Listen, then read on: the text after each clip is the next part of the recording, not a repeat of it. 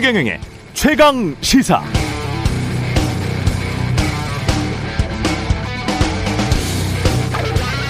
네, 2007년 KBS 탐사보도팀이 취재 제작한 김앤장을 말한다라는 다큐멘터리를 보면 김앤장은 이현재, 한덕수, 한승수 등 전직 고위 관료들이 고문으로 있으면서 한 해 수억 원을 받고 1억 원 이상의 고액 수임 사건의 77%를 쓸어가면서 한 해 연매출 3,700억 원의 을 거뒀다. 국내 최대 법, 법무법인이다. 법률사무소다. 이렇게 보도됐었습니다. 그런데 그건 15년 전쯤의 일이고 2년 전 법률 신문을 찾아보니까 김앤장의 2020년 매출액이 1조 1000억 원 3,700억에서 대폭 증가했고요. 이게 어느 정도 규모냐면 그 아래 매출액 2위가 태평양인데요. 태평양을 포함한 2, 3, 4, 5위에 대형 로펌 매출액을 모두 합한 게 김앤장의 매출액과 비슷합니다. 전직 고위 검사장, 법원장, 대법관, 거의 모든 경제부처의 수장들, 거의 모든 경제부처의 수장들이 김앤장을 거쳐가고 있고요. 국세청, 검찰청, 공정위의 젊고 능력 있는 인재들까지 김앤장에 스카웃되고 있습니다. 이들이 한국의 입법, 사법, 행정의 전 과정에 시행령과 규칙 등을 만들고 개정하고 폐지할 때 어느 정도로 얼마나 깊숙이 관여하는지 다 조사해 보는 것은 불가능한 상황이고요. 그리고 일반 시민들에게는 보이지는 않습니다만은 아주 미묘한 수많은 이 사람들이 관여해서 만든 그 조항들이 우리 삶에 어떤 영향을 미치고 있는지도 가늠하기 힘듭니다. 다만 이런 말은 할 수 있을 것 같습니다. 그동안 한국 사회를 움직여 온 것 중에 하나 분명 김앤장이 있다. 그리고 그들의 영업 행위가 온통 공익일 리는 없다. 네, 안녕하십니까. 4월 7일 세상에 이익이 되는 방송 최경령의 최강시사 출발합니다. 저는 KBS 최경령 기자고요. 최경령의 최강시사 유튜브에 검색하시면 실시간 방송 보실 수 있습니다. 문자 참여는 짧은 문자 50원, 기본자 100원이 드는 샵 9730 또는 유튜브에 의견 보내주시기 바라고요. 새로 버진 무료 콩 어플도 많은 이용 부탁드리겠습니다. 오늘 인터뷰 국민의힘 원내대표 도전에 나선 권성동 의원 만나보고요. 사람 사는 세상 노무현재단의 황희두 이사도 만납니다.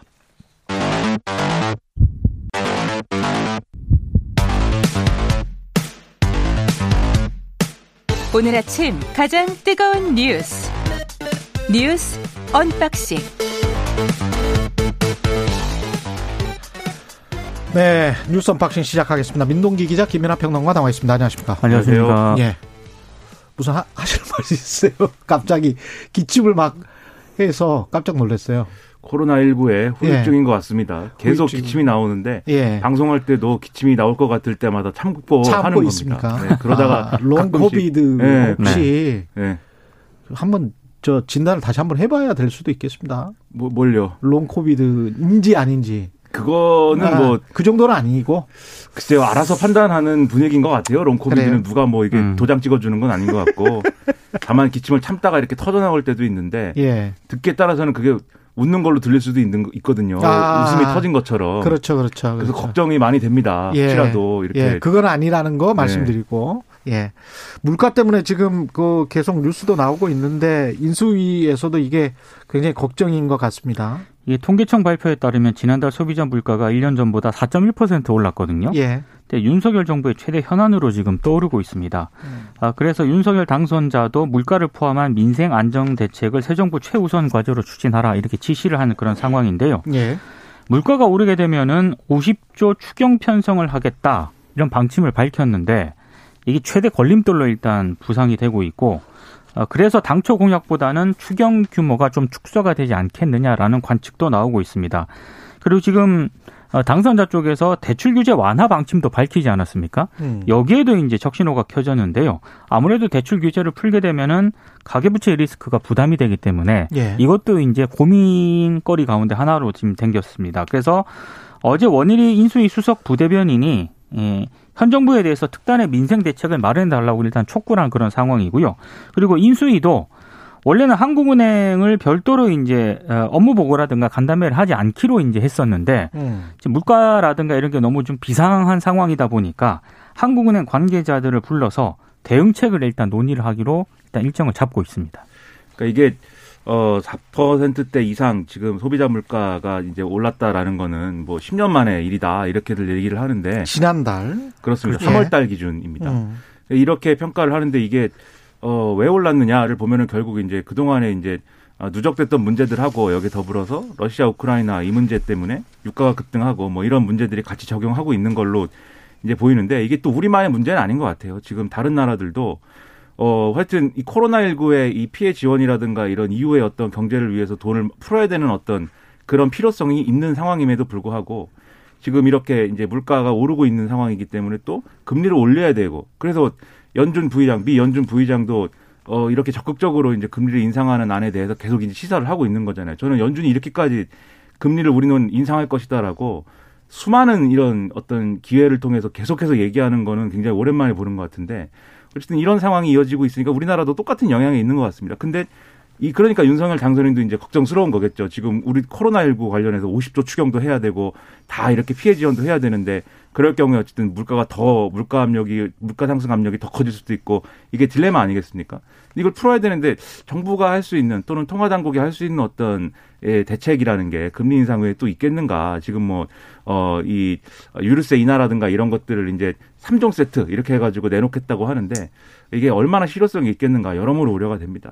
할 수 있는 거는 최대한 다 해봐야 되겠죠. 금리 같은 경우는 제가 자주 비유를 합니다만은 일종의 이제 기압골이거든요. 그렇죠. 기압골을 완전히 변화시키는 것이기 때문에 정부는 어떤 정부든 금리는 최고 수단으로 생각을 할 것인데 근데 이제 물가 상승이라는 게 영향을 미치는 것이 중하위 소득계층이에요. 그렇습니다. 그렇죠. 예, 상류층이랄지 중산층 이상 들, 중상층들은 사실 생활 물가 지수에 크게 영향을 받지는 음. 않습니다. 근데 이제 당장 먹고 사는 게 급한 중하위층 때문에 물가 거기다가 이제 소득이 미국 같은 경우는 임금이 같이 올라와 버리거든요. 아주 자본주의가 빨리 도는 자본주의이기 때문에 거기는 임금이 같이 올라요. 근데 우리 같은 경우는 지금 최저임금이랄지 어떤 임금 오르는 거에 관해서 굉장히 저항감을 느끼고 있는 사회적인 문화가 있지 않습니까? 그리고 그런 식으로 이제 계속 주입을 시켜왔기 때문에 사람들이 임금 올리는 거랄지 기업인들도 거기에 관해서는 굉장히 저항을 하죠. 그러면 굉장히 사람들이 특히 중하위층 쪽은 굉장히 위험할 것이고 굉장히 힘들 것이고 거기다가 이제 금리와 관련해서는 자산 가격이 굉장히 높게 돼 있잖아요. 그렇죠. 지금 부동산 가격이 높은 상황에서 금리를 올리면 자산 가격은 당연히 기압골이 변해버리기 음. 때문에 떨어질 수밖에 없습니다. 근데 자산을 유주택자를 가지고 있는 특히 이제 서울 인근에 뭐 보통 지금 10억이 훨씬 넘었다고 하니까요. 그리고 어지간한 지역들은 15억, 20억 해버리니까. 근데 금리가 상승을 하면 집값이 타격을 받겠죠. 그러면 다음 정부는 어떤 선택을 하는지 곰곰이 한번 봐보세요. 그러니까 금리를 인상을 하면 인플레이션에 따라서 이게 지금 어느 정도의 4.1%의 물가가 어느 정도냐면요. 박근혜 정부 때 한 달 보통 올랐던 게 0%대. 그렇죠. 예. 그리고 문재인 정부 때도 좀 심했을 때는 0%대. 그래서 디플레이션 걱정을 한참 했었을 때가 2015년, 16년, 17년, 이후 18년까지 우리가 그랬었습니다. 지금 이 상황에서 인플레이션이라는 게 뭐 1년 인플레이션을 보통 하느니 잡고 있는 게 한 2%대 정도 올라가고 그리고 그러면 경제 성장도 당연히 물가 상승이 대비해서 올라가는 거기 때문에 아주 긍정적인 효과가 나타나는 선순환이 되는데 너무 급하게 오른다는 거 아니에요. 그렇게 되면은 사회적 취약계층이 굉장히 크게 손해를 보고 그동안의 코로나 때문에 돈을 엄청 풀었잖아요. 그렇죠. 한국도 한국은 음. 뭐 상대적으로 덜 풀었습니다만은 미국이 엄청나게 풀었기 때문에 그 돈푼 것 때문에 자산 가격이 굉장히 버블이 심해진 게 있거든요. 근데 그것을 버블이 꺼지는 것을 막을 것인지 또는 인플레이션을 놔둘 것인지 그것과 연관해서 어떤 선택을 해야 음. 되는데 바이든 행정부도 그렇고 윤석열 행정부도 그렇고 거기에 관한 아주 그 미묘한 고통, 진통제 그리고 체질 개선 이 세 개의 조합을 어떻게 가져갈지는 곰곰이 봐야 되고 거기에 따른 이익은 각기 다 다릅니다. 그걸 다 퉁칠 수가 없어요. 아, 그렇죠. 예. 그래서 그거를 다 구별을 해주는 게 언론의 역할이라고 봅니다. 이 예. 당장 14일 날 이제 하는 금통이 할 건데 금리 인상이 유력하지 않을까 다들 이렇게 뭐 언론은 예상하고 있는 것 같아요. 예. 하는 총재가 없는 상황에서 이제 해야 되는데 어쨌든 뭐 그 지켜봐야 되겠는데 음. 그렇게 될 경우에 금리 인상이 될 경우에 지금 말씀하신 것처럼 집값의 영향도 있겠지만 음. 그럴 경우에 또 타격을 받는 게 이른바 영끌 매수했던 이제 층 그렇죠. 예. 자산을 영끌 매수해가지고 이 금리 부담은 높아지는데 자산 가격이 떨어지는 상황에 직면하게 될 수 있는 음. 그런 층들이 이제 상당히 걱정이 많을 것 같은데 이거는 뭐 어떻게 손 쓸 수 있는 방법은 없는 거고 나중에 이야기를 그러면 오늘 뉴스가 너무 많아. 아 그렇죠 네 예, 제가 거기에 관해서는 나중에 좀 해석을 해드리겠습니다. 대, 통령 집무실 이전 관련해서 지출한 의견을 했습니다. 그러니까 정부가 어제 예. 일반 예비비 360억 지출안을 의결을 했습니다. 원래 인수위가 제시한 496억보다 136억 적은 그런 수준인데요. 일단 안보 관련 시설 구축이라든가 한미 연합 훈련, 지휘소 훈련 종료 시점 등을 고려해서 실무 협의는 계속 이어간다는 그런 방침입니다. 뭐 세부적으로 보면은요, 국방부 지휘부서 등은 필수 안보 시설이 구축된 뒤에 이전을 하기로 했습니다만 이사비 일괄 계약 필요성 등을 고려해서 국방부 이전 비용 118억 전액이 일단은 배정이 됐습니다. 아, 그리고 뭐 대통령 집무실 조성이라든가 경호처 이전 비용 등은 이달 말로 예정된 한미 연합 지휘소 훈련 종료 시점 등을 고려해서 추가로 협의해 나가기로 했는데요. 어찌됐든 이번 예비비가 통과가 됐기 때문에 예산 문제가 일부 해소가 됐습니다. 그래서 집무실 이전 움직임도 본격 궤도에 오를 것으로 보이는데 다만 아, 윤석열 정부가 5월 10일에 출범을 하잖아요. 예. 이 5월 10일에 딱 맞춰 가지고 대통령 집무실 이전하는 것은 조금 불가능하지 않을까 어느 정도 시일이 걸릴 것으로 예상한다고 어제 배현진 당신 배현진 당선자 음. 대변인이 브리핑을 통해서 밝혔고요. 아, 그래서 당분간은 출범을 하더라도 통일동 그 금융감독 연수원이 있지 않습니까? 이걸 예. 임시 집무실로 사용할 가능성이 높다. 이런 전망이 나오고 있습니다. 그 어제 이제 예비비 처리한 거의 취지는 일단 안보의 공백이 없도록 예, 예를 들면은 지금 말씀하신 위기관리센터 경호종합상황실 이걸 먼저 구축을 하고 그리고 한미 연합훈련과 관계 없는 국방부의 부서 그리고 합참의 이 공간들을 일단 이전을 한다. 그리고 이 한미 연합 훈련이 끝나고 나서 군사 훈련이 끝나고 나서 본격적으로 대통령 집무실을 조성하는 것은 나중에 이제 얘기한다. 이게 이제 핵심인데 그렇게 될 경우에 지금 말씀하신 것처럼 통일동 시대는 불가피하다 이렇게들 얘기를 하지 않습니까? 근데 어제 언론 보도를 한 거 보면은 윤석열 당선인이 아니다 국방부 앞에다가 텐트라도 쳐라. 어, 나는, 어, 그렇게라도 빨리 집무실 이전을 5월 10일부터 이제 실질적으로 하고 싶다. 이렇게 주장을 해서 다른 대안도 이제 모색이 될 것 같고요. 예를 들면은 앞서 말씀드린 대로 국방부에 이제 일단 이전할 수 있는 이제 어, 일부 부서들은 이전을 할 거거든요. 합참, 음. 청사나 이런 쪽으로. 그 경우에 이제 비는 공간들이 생기지 않습니까? 예. 그리고 거기다가 임시 집무실을 만든다든지 뭐 음. 이런 대안들을 모색을 하고 있다고 해요. 근데 이게 현실성이 있는 것이냐는 지켜볼 필요가 있겠습니다. 왜냐하면 국방부 청사로 이전을 하는데 그 이전에 중간 단계로 임시 집무실을 만든다. 근데 임시 집무실도 그냥 허투루 만들 수는 없는 거잖아요. 그렇죠. 이걸 또 어떻게 만드느냐 여러 가지로 난제들이 있기 때문에 어떤 대안을 택할 것인가는 지켜봐야 될 일인 것 같습니다. 음. 그리고 한덕수 총리 후보와 관련된 뉴스가 많이 나오고 있습니다. 그 한덕수 총리 후보자와 관련해서는요. 예. 어, 상공자원부, 청와대, 통산산업부 고위 관료로 있던 한 10년 동안 자신의 집을 미국계 대기업 두 곳에 임대를 하고요. 6억 대 임대 수익을 얻은 것으로 지금 확인이 됐거든요. 월세로. 그렇습니다. 예. 이게 한겨레하고 JTBC 보도에 따른 건데, 근데 뭐 월수익을 많이 얻었다가 문제가 아니고요. 음. 외국과 무역 등 통상 업무를 수행을 하면서 개인 주택을 미국계 대비어- 대기업에 임대를 한 거. 그리고 본인 주택을. 예, 예. 해마다 6천만 원 가량의 수익을 거뒀다는 그런 얘기인데 이게 이해 충돌이 있는 것 아니냐 이런 이제 의혹이 제기가 된 겁니다. 아, 미국의 대기업 두 곳은요. 어, 세계 최대 통신 업체였던 AT&T에 임대를 했다는 거고요. 또 한 곳은 모빌의 한국 자회사인 모빌 오일 코리아에 임대를 했다는 겁니다.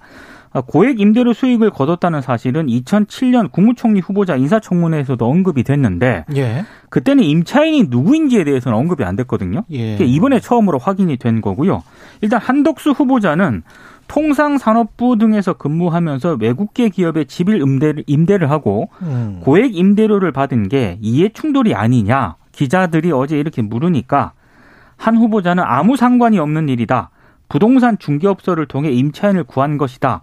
이렇게 해명을 했습니다만 어찌됐든 이거는 조금 더 구체적인 해명이 좀 필요한 것이 같습니다. 집이 100억 원 정도 됩니까? 현재 시가가? 이게 또 서울신문 보도를 보면은요. 예. 어, 이 주택을 100억 정도에 달하는 가격의 매물로 내놓았다라고 합니다. 음. 3.3 제곱미터당 5천만 원 수준에 내놓았는데 이걸 전체 면적으로 환산을 하면은 93억이 넘는다라고 하거든요. 어, 굉장히 고- 비싼 곳이더라고요 보니까. 종로구 신문로. 예, 거기 아주 대, 신문로의 단독주택. 아, 저 도동 동네를 한번 가봤는데 예. 뭐- 여기 뭐 한옥인가요? 아니 어마어마한 저택 저택이 되게 아. 되게 큽니다. 예. 예, 그 주- 주로 이제 영화나 드라마에 나오는. 아, 그런. 네네네. 예. 좀 구매를 하시죠. 100억 정도. 100억 정도. 네, 지금 안 그, 정- 팔린다 고 그러는데. 그 정도 돈은 없습니다. 아, 예. 없으십니까? 네. 근데 제가 이제 관심 있게 본 거는 100억이 시가가 100억인데 공시가가 한겨레에 나왔더라고요. 네. 공시가가 25억 이더만요. 그러니까 시세보다 비싼 호가로 집을 내놓았대요. 그렇죠? 예.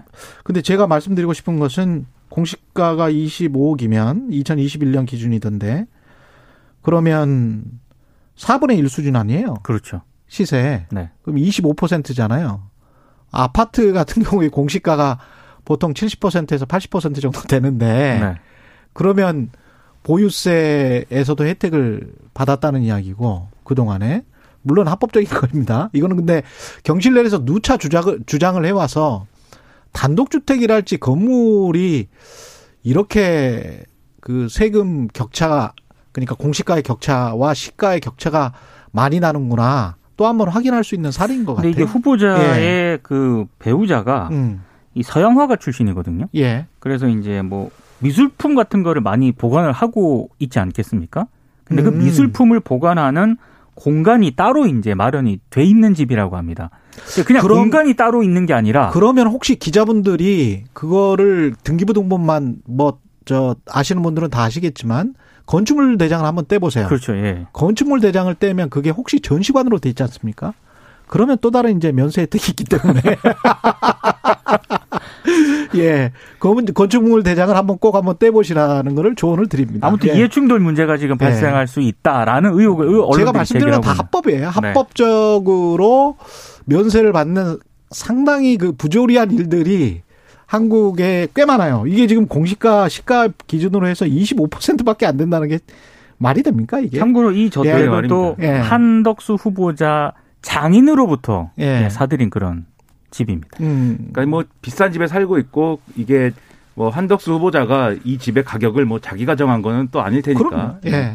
그런 것들은 이제 좀 이 참 말씀하신 대로 한국 구조적인 사회의- 문제를 말, 말씀드리는 그렇죠. 거예요. 예. 저는 한국 예. 사회의 한 단면을 보여준다 이런 좀 씁쓸한 면이 있는데 이 월세는 이거는 한번 계속 이제 어떤 새로운 사실들이 나오는지를 지켜봐야 될 것 같은 게 이걸 또 이제 어, 어, 이 미국의 좋은 회사가 여기 음. 새들어 살았다. 뭐 이것만 가지고 얘기하기는 어려운 부분이 있다. 이렇게 말할 수도 있겠지만 또 이 월세를 한 번에 냈다는 거잖아요. 선입금 했다는 거잖아요. 선입금입니다. 네. 그리고 그럼 목돈이 한 번에 들어온 거지 않습니까? 어쨌든 한덕수 후보자 입장에서는. 예. 그리고 이 들어온 목돈을 또 자기가 살 집을 구매하거나 뭐 이렇게 또 쓴 거 아니냐. 뭐 이 의혹이 같이 있는 거거든요. 예. 그래서 이게 외형상으로 보면은 그냥 뭐 월세를 낸 거지만 종합적으로 보면은 성격이 뭐냐에 대해서는 논란이 있을 수가 있는 내용이다. 아니에요. 근데 그거는 또 기벤장 그 18억처럼 그쪽 동네에서는 그 선입금이 기업들이 일반적으로 행해지고 있어요. 일반적으로 행해지고 외국의 있는데 글로벌 기업들이 이런 식의 단독주택을 해가지고 2년치 월세나 1년치 월세를 한꺼번에 내는 거 있잖아요. 네. 그거는 통상적인 일이에요. 그래서 그거 그것 가지고 바로 이게 이해 충돌이다 그거는 아니에요. 그래서 제가 그 네. 말씀을 드리는 건데 네. 그래서 이제 이것만 가지고 얘기하기는 어렵지만 음, 음. 이러한 관행이 있었고 그다음에 관련해서 이제 가지고 있었던 직위가 있었고 이게 예. 그리고 1989년부터 1999년에 있었던 일이라서 이걸 당장 이게 뭐 낙마 사회다라고 얘기하기가 상당히 난감하다는 겁니다. 하지만 그렇죠. 이러한 이제 어떤 세- 생활의 어떤 형태라든가 관행이라든가 음. 이런 것들이 최근까지 이어져 오면서 그리고 특히 공직을 내려놓은 다음에는 어떤 형태로 이제 변해 갔는가들에 대한 검증, 취재 그리고 보도 이런 것들이 음. 있다고 하면은 음. 여기서 여러 가지 얘기가 또 나올 수 있다는 거죠. 최근까지 예. 예를 들면 론스타 관련해서 뭐 한덕수 후보자가 책임이 있느냐 없느냐 뭐 이런 얘기들이 한동안 있었는데 그렇죠. 그것도 이제 2002년, 3년 이때의 얘기잖아요. 예. 근데 론스타 관련 회사하고 우리 정부하고 ISD 소송이나 이런 것들은 최근까지 이어지고 있는 측면도 있는 아, 거거든요. 그럼요. 예. 그러니까 이런 것들을 종합적으로 아마 이 언론들이 취재에 들어갈 것이고 인사 인사, 얼마나 방어하고 이제 음. 해명이 될 것이냐가 관건이라는 겁니다. 인사청문회를 할 때 최경영 진행자께서 말씀하신 예. 그들만의 리그의 기준에 맞춰서 볼 것이냐, 예. 아니면 어, 저희와 같은 예. 일반 시민의 기준으로 그러니까 맞출 지금 것이냐. 지금 입장이 상당히 격차가 느껴져요. 저는 아니 그게 아니고 저는 100억대 주택이다라고 할 때 깜짝 놀라는데. 아니 네. 근데 저는 그게 그 지난번에도 말씀드렸지만 돈의 액수나 어디에 사는가 그것 가지고는 인사 검증을 할 수는 없다라는 입장이거든요. 근데 그러니까 거기서 이제 시작을 하는 거죠. 꼭 편법이나 불법이나 그리고 아까 같은 그런 부조리한 것들은 그 부조리함 나름대로 아 이걸 바탕으로 해서 어떤 이런 부조리한 것들은 고쳐 나가자 그런 입장이에요. 네. 예. 그러니까 인사청문회가 이 개인의 신상을 검증하고 이런 측면도 있지만 이걸 통해서 또 한국 사회가 어떤 상황이냐를 볼 수도 있는 창이기도 한. 거죠. 네. 예. 그래서 여러 측면에서 언론이 예. 열심히 보도하고 검증해야 음. 된다는 겁니다. 다각적으로 검증해야 되는 거는 맞습니다. 인수위의 이창량 이창량이라는 이 카이스트 교수 아니세요? 이분? 예. 예, 이창량 교수가 출산 기피 부담금 관련해서 이게 출산 기피 부담금? 그러니까 이런 이런 칼럼을 썼습니까? 지금 경제 2분과 간사를 맡고 있는데요. 예. 이 칼럼이 과거에 쓴 건데 예. 논란이 되고 있는 이유가 지금 산업통상자원부 장관 후보로도 거론이 되고 있기 때문입니다. 아, 이창용 교수가 예, 2010년 12월 16일자 조선일보에 이제 칼럼을 실었는데 제목이 출산 기피 부담금이고요. 어, 핵심 내용은 이겁니다. 경제력이 있으면서도 출산을 기피하는 데 대해서 부담금을 도입하는 게 의미 있는 정책 대안이 될 수 있다. 이제 이렇게 주장을 하는 거고요.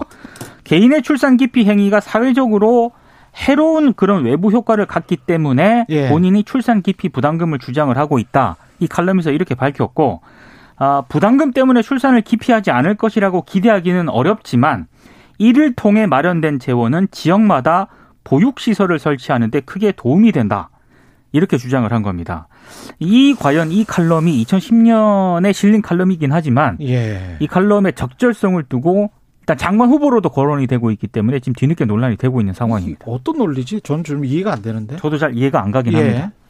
출산 의무화인 것 같아요. 그러면 사, 실상 출산 의무화 조치를 도입해야 될 것 같고. 근데 이게 아이를 낳고 싶어도 낳지 못하는 사람들도 있고 경제력에 따라서 이걸 모든 사람을 다 맞춰가지고 아이를 낳을 만한데 못 낳으면은 부담금을 매기겠다. 이게 지금 그러니까 말이 됩니까? 개인 선택에게만 맡겨두면 예. 저출산 가속화를 피할 수가 없기 때문에 국가가 개입해야 된다 이런 취지인 것 같아요. 단, 단서를 소리인데. 단서를 네. 달아놓긴 했어요. 음. 건강이나 경제 사정 등 불가피한 경우 이외에 뭐 출산을 기피하는 경우 이렇게 경제 사정이면 해놨는데 어느 정도의 경제 그렇죠. 사정이죠? 그거를 어떤 기준을 갖고 판단할 것이며 예. 그리고 드러나지 않는 사정이라는 것도 다 있는 거거든요. 그럼요. 개개인들에게. 예. 그런데 그걸 다 이제 이렇게 부담을 물리자라고 하면 제 생각에는 이것은 뭐 이거는 개인은 없는 거예요. 지금 이게 무슨 자유주의 국가도 아니고 그렇죠. 아니 무슨 이게 국가 사- 국가 사회주의죠. 파시스트 사회주의입니다. 예.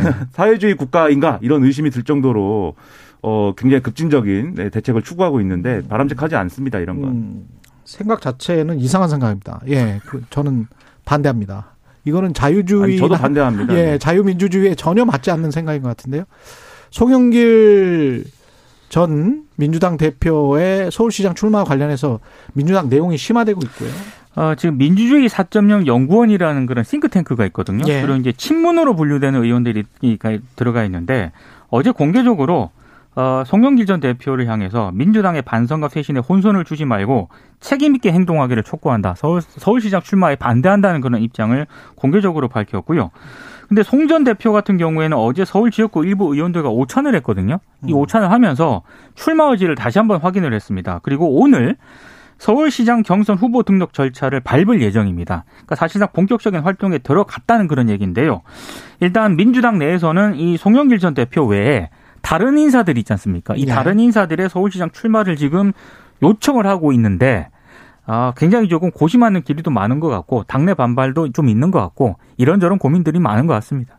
근데 지금 반대를 해가지고 송영길 전 대표의 출마를 뭐 막는다든지 이렇게 할 수 있는 단계는 지난 거예요. 이제 오늘 등록을 할 것이기 때문에 그렇게 하, 그렇다고 하면은 송영길 전 대표는 이제 일종의 불쏘시개론을 지금 주장하고 있는 거거든요. 예. 내가 나 자신의 영달을 위해서 이렇게 출마하는 게 아니고 서울시장 선거라는 걸 잘 치러야 되겠기에 그래서 경선부터 이렇게 좀 내실 있게 해야 되겠 해야 되겠기에 그런 논의를 이렇게 좀 시작을 하게 만들고 또 경선을 재미있게 이렇게 어, 멋지게 치르는데 내가 역할을 하겠다는 거다 이렇게 주장을 하고 있는데 음. 그러면 이 단계에서는 지금 민주당 비대위를 포함해서 지도부 그리고 각 구성원들이 고민해야 될 거는 그럼 경선 어떻게 치를 거냐 이거 실질적으로 고민을 해야 됩니다. 그렇죠. 그러면 지금 이제 말씀하신 대로 이제 이 경선을 잘 치를 수 있는 거물급 인사들이 막 이렇게 다 나와가지고 음. 정말 서울시장 선거를 한번 민주당이 어, 이 제대로 치러보겠다는 거로구나라는 어떤 어, 인식을 유권자들이 갖게 하고 그리고 경선 과정에서 민주당이 어떻게 변화하겠다는 거다. 이런 인식까지 가질 수 있도록 하는 그런 판을 만들어야 되겠는데 단기간에 이게